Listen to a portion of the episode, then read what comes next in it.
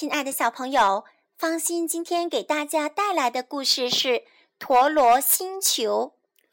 不停转动着的陀螺星球悬在银河边上，它一面是白色，一面是黑色。白色的那一面上住着一个黑色的木头人，黑色的那一面上住着一个白色的木头人。白天，黑木头人在白色的床上醒来，刷完他的黑牙齿，然后穿过白色的城市，走过白色的楼群，经过白色的广场，喂完一群白鸽子，就去陀螺星球中心上早班，转动一根木轴。这就是黑木头人一天的工作。晚上，白木头人在黑色的床上醒来，刷完他的白牙齿，然后穿过黑色的田野，走过黑色的树丛，经过黑色的池塘，喂完一群黑鸭子，就去陀螺星球中心上晚班，继续转动那根木轴。这就是白木头人一夜的工作。因为有这两个木头人日日夜夜轮流工作，陀螺星球才能不快不慢地转动下去。可是这两个木头人却从没有见过面，他们俩甚至不知道在这个星球上除了自己还有另一个人的存在。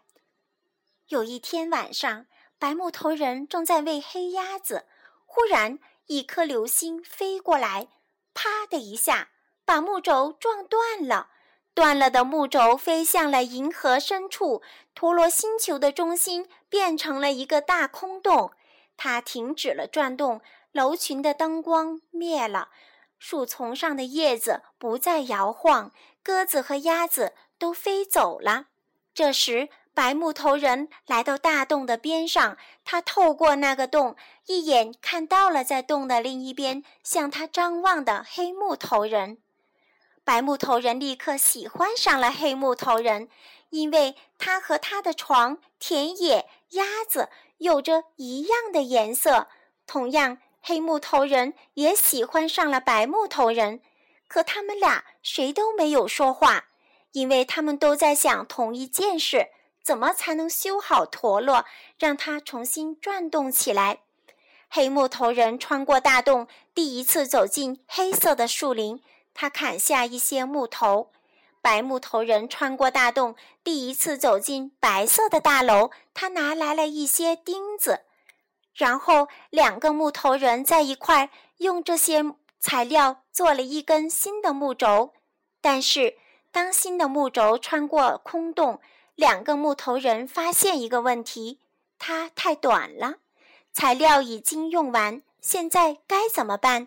黑木头人想了一想，就站到木轴的一端，把自己钉了上去。这一下，木轴的长度刚好够白木头人用两只手抱着，让陀螺转动起来。于是，当两个小木头人拥抱在一起的时候，陀螺星球上的灯光又亮了，树叶发出沙沙的轻响，黑色的树枝上开出了乳白色的花朵。白鸽子和黑鸭子一同飞了回来，咕咕咕咕，嘎嘎嘎嘎地叫着，飞落在两个小木头人身边。不过，这个故事还没有到此结束呢。当两个木头人都站到了陀螺星球的同一面上时，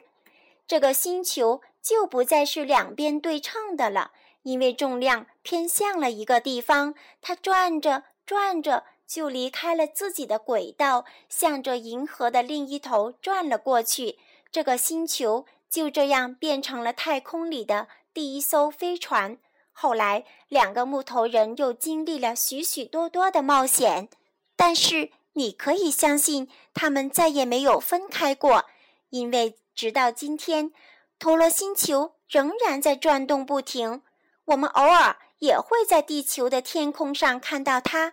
我们还给它起了个好听的名字，叫做飞碟。亲爱的小朋友，今天的故事讲完了，再见。